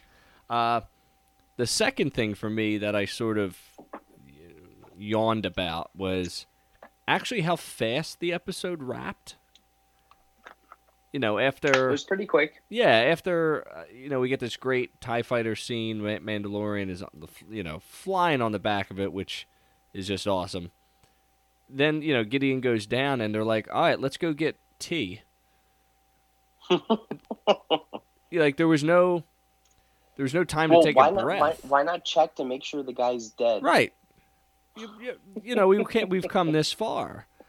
You know, uh, I don't even think did we see him take off in the Razor Crest. Like I just feel like that whole ending was like, all right, and we're done. You know, like we didn't get It, it. it was yeah. weird. yeah, like uh, his Tie Fighter, Moff's Tie Fighter, crashes. No explosion, no fire, just a loud boom. Yeah. So you're like, okay. And then they're like, oh, well, you should stay here, Mando. You can have whatever area you want. And then, you know, Cara, I might recruit her to, you know, be my enforcer. And then he's like, I have more pressing matters. Obviously, Baby Yoda. And then they just go. Yeah. So it was kind of weird. I mean, I'm okay with it because, uh, like, front to back, like, both bookends, the whole series has been Yeah. so, so good Oh, sure, sure, sure. very enjoyable.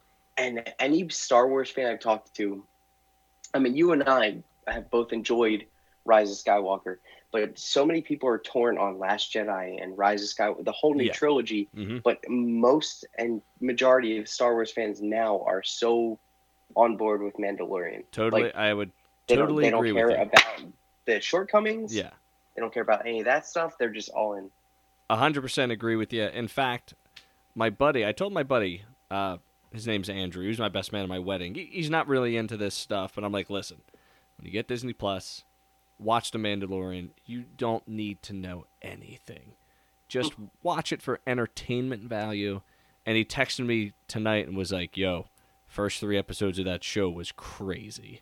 And I'm like, "You're right." I said because it's just good quality stuff and all you need to know is like a whisper of Star Wars to like kind of get it. And now, you know, people see this dark saber.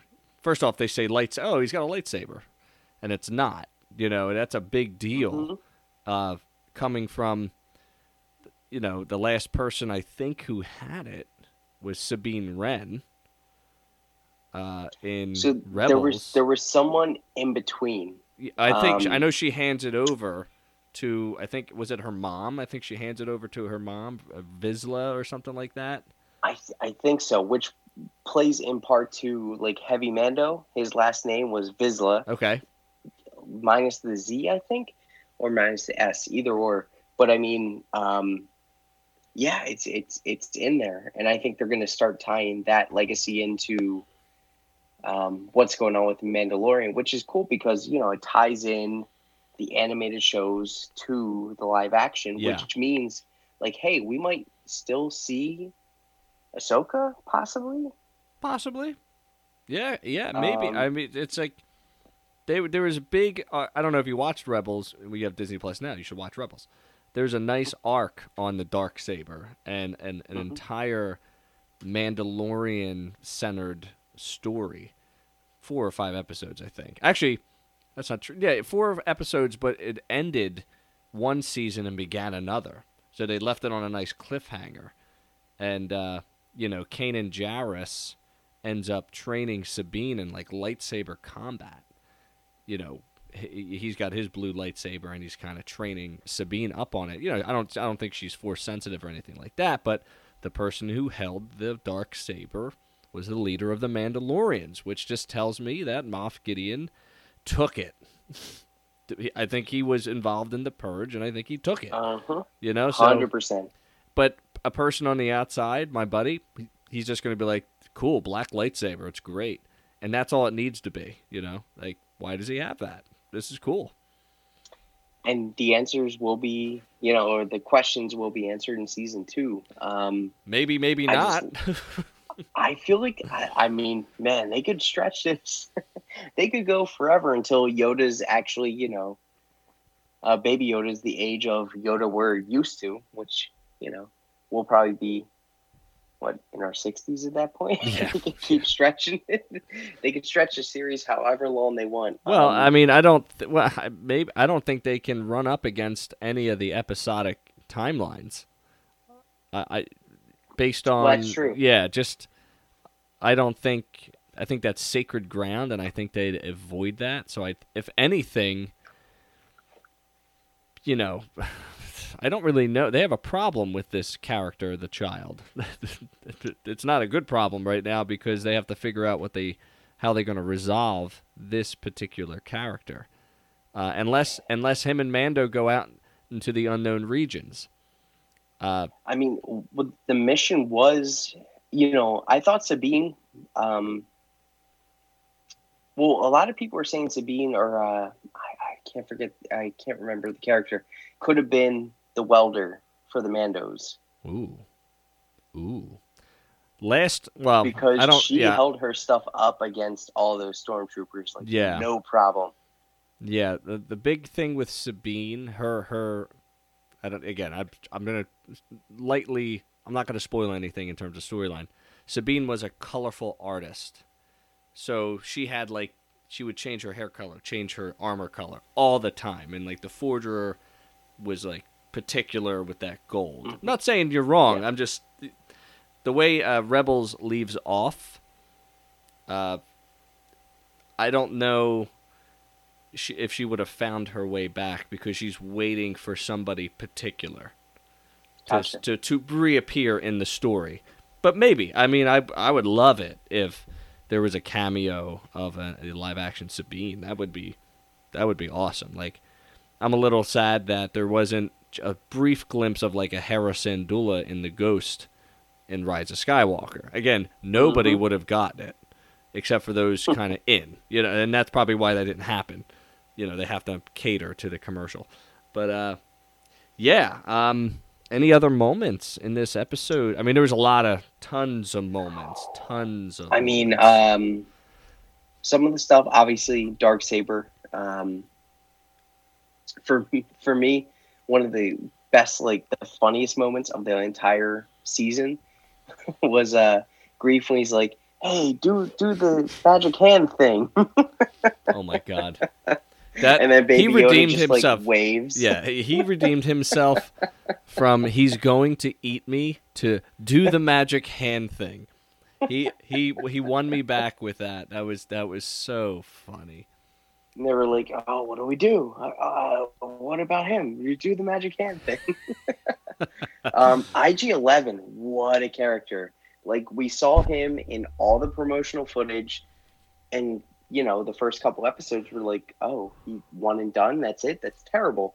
And then, you know, uh, Kuiil brings him back and reprograms him as a nurse droid, and it was awesome Yeah. and, and like his yeah, it was great because the self-destruct was teased so heavily in the first episode like self-destruct self-destruct Yeah, I wouldn't have guessed it. mando's like Yeah. don't and then finally he has his moment with the self-destruct to protect them and what was cool too was uh you know we finally see mando's backstory and who saved him and my prediction i was like oh maybe it's obi-wan or Yeah, yeah, yeah. what it was it was just Mandalorians. That was it. That was it. And that's why he committed his life to the cause and to you know become a Mandalorian himself. Um, and I think that was appropriate. Like I think people were probably because of the tease were building stuff up in their heads, and then just a Mandalorian like, "Hey, come here, I got you," and he takes off in the jetpack and Yeah. does his thing. Um, but he finally comes to peace with droids in general. With IG Eleven, has that emotional moment. IG sacrifices himself to save the the party and the baby and him. So it was pretty cool, man. Now, do you really cool? we were trying to figure out every uh, chapter title made sense. I couldn't figure out why this was called Redemption unless Mandalorian is redeeming himself with droids. I couldn't tell you where the connection with redemption would be. And no, like I got nothing. You know, reckoning, okay, Moff Gideon, got it. The prisoner, got it. The child, got it. Redemption is ah, maybe the relationship with droids, but that's still kind of I weird. need I or need just droids Yeah. doing something good for the living. Yeah, I need an expert. I need an expert on the horn right now to tell me what redemption's all about. If you have any ideas out there, drop a comment, message us. We need help. We've got no idea why they called this redemption. I got Jon Favreau's cell phone, but he doesn't answer. So it's, it's no big deal. Uh, so he gets his jetpack, and that's something you were excited for, right? Yes, because it was such a good moment. It's like, okay, well, first off, like a pile of just Mando helmets just right there, and he he's like obviously emotional. Like, holy, what crap? Sorry, No, that's fine. that was Um, good. What happened? Um, and then uh, my buddy sent me a screenshot, and he was like, "Hey, does that look like Boba Fett's helmet?"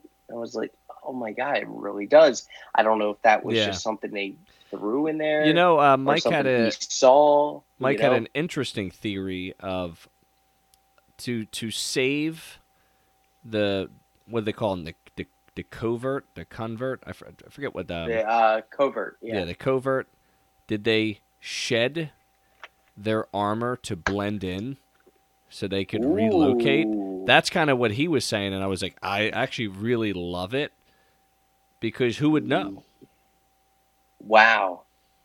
So they go against the creed of keeping the helmet on for the sake of just to, to move forward For the- to yeah. survive. I have no idea, but I, I kind of like it. I don't know if it's true. I mean that those that armor. I mean the forger was probably, you know, re. She seemed to be recommissioning it into these little carryable, uh, I don't know, canisters that could be Mhm. put into a you know a, a, a briefcase and then carried to the next, uh, giant crock pot, and uh, maybe that was the whole thing. Like she's like, listen, drop your armor. We got to move again. This is how we got to do it. This is the way. Sorry. I Well, know. if that's the case, we better see Jon Favreau without a helmet Yo. in season two. that'd be cool. That'd be cool. I don't know. It's a, I like Paz- the lore. Paz Vizsla was his name apparently. Yeah. So one thing that I think people get confused is that everybody associates this armor with Boba Fett, and all we know about Boba Fett is that he was a bounty hunter, and then he died. You know, in the Mm-hmm. Movies. Then we get the Mandalorian, and he's a bounty hunter, and we're like, okay, we can make that connection. But now we're still getting all this history. We're getting this Mandalorian history. We're getting this creed. It's almost like a religion. Uh, and there's a lot of uh, what did they? Oh man, what did the forger call them? Ooh, ooh. It's a rule. It's a word for rule. And Uh, Cadence? no, oh my god, I can't believe I forget the word. Creed? It- you know, it, it might have been just creed that you said. You know, it, it's written in the creed that this is that you know you're a father now and you have to see this through because that's Yep. the way it was written and that's the way it has to be. Therefore, you're you basically you're stuck with them until he can survive on his own. Mhm. You know, and he's got to follow the rules. You know, which is really cool. You know, I love that about that. But like we would, we didn't know what the rules were with Boba Fett, even though he wasn't Mandalorian technically. You know, he's just wearing the armor. That's all. Mhm. You know, so it's it's just like bring highlight that because that's something that is different in this show. Is we're getting a lot of historical record, which is cool. Unless you've watched Clone Wars and Rebels and all that fun stuff, but most people probably haven't. I'd, I'd have to guess. I had one watch through of Clone Wars. I'm getting through Rebels right now. Yeah, I'm not even gonna wa- rewatch Clone Wars. I'm I'm gonna maybe watch the last season and then, you know, get. I'm not like excited for it. I don't care. People are like super excited for Clone Wars and to see Ahsoka back and Anakin Skywalker and all that great stuff.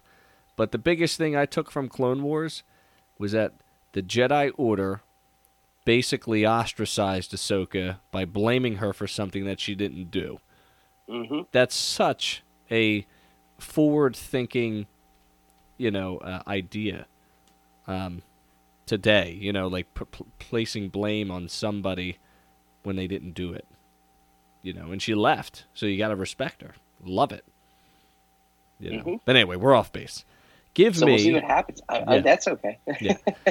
give me Still promoting Disney Plus. i know it's disney disney machine give me some of your top moments Whole season. uh no, chapter Or eight. just episode. So from this chapter, um, for going three to one, do the magic hand thing. that was like awesome. Loved it. Um, IG Eleven was my number two. Just IG coming back, like we said. Oh man, like you know, at the end of uh, chapter seven, we're like, "Where's IG? What's going on? What's happening?" Swoops in, just completely kills those two guys, saves the baby, comes in, saves the day again. Lava River, just walking through it, self yep destruct love it which they teased in the first episode. Done. Um, and then obviously number one, Dark Saber, oh yeah because you're like, okay, well, you see the Jawas like you know scavenging around I the love that part. Tie Fighter. What's going to happen? And then all of a sudden, you just see this thing pop out, and you're like, wait, is that is that it? And it keeps going around. you see Moff get out, He's pissed. holds it. I'm like, was- holy he was so bad. crap! Like, man, I don't even like. I would be okay with not even knowing how he got it, just because I know how ruthless and savage he is Yeah. based off of his actions so far in the series. So, I mean, holy crap! But the dark saber, I mean, you know, Clone Clone Wars pre uh, Pre Vizsla had it. And I mean, it's just been something that's been a big part of it. So like a lot of people that were like, "Oh, well, what what do you use to cut out of it?" I'm like, "Look at that dark saber." Yeah. Even in our group, people were like, "Oh, here's the uh, wiki page to dark saber. Check it out." Yeah, and there's a lot of cool information. All right. As we finish up, do you have any season two predictions? Uh, season two predictions. So my biggest prediction is Greef and Cara are going to be dead. Ooh. They stayed there. Moff's still there. Um, who knows what's going to happen after that? But I mean, they're on the same planet. Yeah. Yeah. So I think that you know he's going to know who they. Obviously, he knows who they are. He uh, listed all their rap sheets and everything else going on with them. So I think that uh, they're done, which I hate to see, but it's it's you know pivotal to the story for the Mando yeah. because he'll come back and revenge them. Will we see that on screen or that'll be off screen deaths? What do you think? Uh, I could see Cara being off screen, Greef on. Interesting. Interesting. I might I might I might lean the other way, the opposite. You know. Think so? I mean, ca- I, I, I can't Yeah. see Disney killing a woman on screen and interesting. like a strong woman like her too, you know. So I could see Greef, you know, trying to weasel his way out of it, like, oh, uh, I'm sorry, I was just, you know, trying to get intel for you, and then done. And Hmm. Cara, you see Cara laying in the background or something crazy. Very curious. Do we see the return of Fennec in season two? Hmm. Unresolved thread, in my opinion. I agree. I would say yes. Probably one of those side mission episodes. Yeah. because we're gonna have them. I mean, this season was so good, even though it was like weekly episodic. Hero runs into a problem, solves it, Yeah. goes next one. Um, I think we'll see him. Interesting, interesting. All right, final question. How much time will pass between season one and season two? Uh, I think it's gonna be instant, Okay, right after the fact. That's interesting. Yeah, right, right be. away. Yep. Could be, yeah. Maybe they're escaping Nevarro and it picks up on them, and uh, you know everything's hokey dory. They're doing adventures through the galaxy. They're investigating clues. Maybe they go to Dagobah. I mean, That would they seem- already mentioned Alderaan, that's so the last known. and place. Tatooine. They've Yeah. been there, so So maybe, maybe they're. He's certainly, uh, you know, conveniently in a ship that no one knows what it is. Therefore, it's off the radar. But we'll just accept that for what it is worth. But yeah, I think it's great. Yeah, I think it will. I think they're just gonna hop right into it. Kind of. I mean, episode. What was the time difference between episode seven and eight? It was like almost. Oh, uh, if I would say twelve to eighteen hours, Okay, because so I think yeah, they had to fill in some time between Rey going off to uh, find Luke, and then the First Order tracking them back to uh, their base in the uh, Ileenium system, and uh, they should. Uh, I would say eighteen, roughly eighteen hours, and then it you know it picks up kind of immediately, which. Uh, yeah, that should should be interesting, but we don't have that much time to wait. I mean, fall is right around the corner, right? Is it is. I mean, we're not in 2020 yet. We're close. We're about a day away. So It's only two seasons. 2020. You know, winters. We got winter, spring, summer. I mean, we're almost at the end of winter already, right? Are we? Or are we just getting started? Who knows? I, I Who don't know. It was like 50 today. So Yeah, right. It's the who weather makes knows no what's sense. going on? The weather outside, makes but no sense. All right, my friend. Any final thoughts for our listeners? Um, great season. I mean, first live action Star Wars television show, nailed it. Super happy, loved it. Everything they did, even though like halfway through the season we're like, what's going on, what's happening? But then chapter seven, chapter eight, nailed it home. Moff Gideon, like we see what the whole reason was, the big team up Yeah. um, redemption for IG Eleven, you know, Kuiil, which is rest in peace. It was uh pretty sad, but man, like, wha- oh my god, what a season! It's a rock star what season. A season. I hope they can bring uh, the same quality, the same punch to season two. Hopefully, they avoid the sophomore slump. Um, but it's you know what's great. It's uncharted territory. Every story will be unique. Uh, hoping they have you know they continue to thread in characters we know, characters we haven't met yet. Maybe Babu Frick makes an appearance in this show. Moaning Myrtle. Wouldn't it? Oh my god, I couldn't believe that. I saw that. Fulcrum in- Intelligence is such a great person to follow. This person knows too much. Where I had to stop looking at their story on the lead up to the Rise of Skywalker because they just post, post, post, post. post.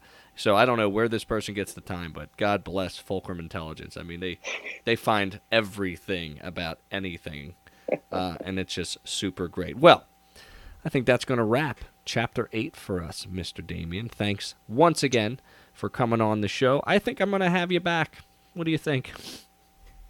I mean, you know, I'll check the schedule. I mean, it Please. looks pretty wide open in the fall, so I I, would guess think I'll be so. back. I would think so. All right, our my friends, our listeners, we will uh, wrap this up by saying the thing that we can't time ever, but we're going to count it down in three, two, one. We What? have we spoken. Have spoken. Perfect, perfect, perfect. All right, everybody, that's Damien Dupree. Make sure you follow him on Instagram. He's a good dude, and he collects toys and does uh, fun things with his daughter. So if you want to check that out, give him a follow. Thank you very much, Damien. Did he just say that Gideon killed his own men? Oh, who knows? These guys like to lay down the law when they first arrive in a town, you know. You know how it is.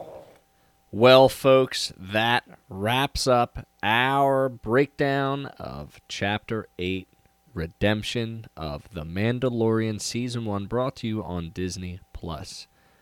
On behalf of myself, Mike, and Damien, we thank you for sticking with us throughout this journey.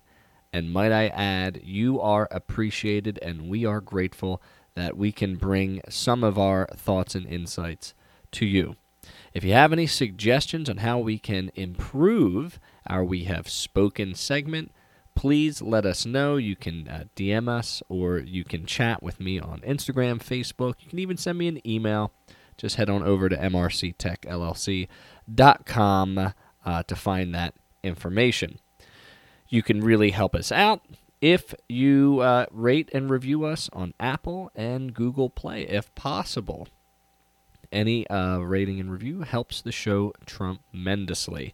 If you want to be an official part of the show, you can head over to TeePublic, search out MRC Tech, and we have spoken, and you can uh, purchase some official merchandise. And I must say that the quality of TeePublic, since I've been, uh, you know, sort of working with them, is pretty good. You, uh, I upload and I create all the designs on my own, and I upload to them, and they sort of turn uh, turn around these designs pretty quick. So if you can, uh, if you want to own some of the merchandise, head on over to teepublic.com. And I think the link to that is in my Instagram bio. Coming soon to the podcast uh, as we wrap up 2019. It is now officially 12:31 on the ender of this podcast as we're uh, sort of figuring this out we will be officially rebranding the podcast effective January 1, 2020. No longer will the podcast be called The Last Podcast. It will now be called Star Wars by the MRC Tech, featuring episodes uh, that sort of make a little bit more sense, but don't exactly follow a, a, pathway or an outline. I like when I can focus some episodes on newsworthy items. I like when I can focus some episodes on the books that I've read, and I love when I can break down different films and movies. And I was sort of throwing it all into a blender and trying to figure it out, and then I was getting lost in the sauce as uh, there wasn't enough books to make up some of the book segments, and there wasn't enough comics, or there wasn't enough uh, news stories that that time. So what I'm going to be doing is I'm just going to be sort of putting the reset button on this, starting over as Star Wars by the MRC Tech uh, with your host Sean. Uh, coming soon in 2020. So by the time you listen to this, I'm going to start uh, that process, which is going to cause a little bit of confusion as I have to put in a bunch of redirects to the RSS feed for the podcast. So you might see the last podcast disappear and then actually reappear as Star Wars by the MRC Tech moving forward. You don't have to do anything on your end if you subscribe. It should just auto update for you. If not, just stay tuned to the Instagram account uh, at the MRC Tech uh, for all the updates regarding the direction of the podcast. We're not saying goodbye to the podcast. We're moving forward in the Star Wars galaxy as we, uh, you know, close the book on the saga series and open the book to new adventures in a galaxy far, far away. This has been your host, Sean, of the last podcast and of the new Star Wars by the MRC Tech. We look forward to bringing you more entertainment in a galaxy far, far away in the year 2020. God bless, Happy New Year, and may the Force be with you.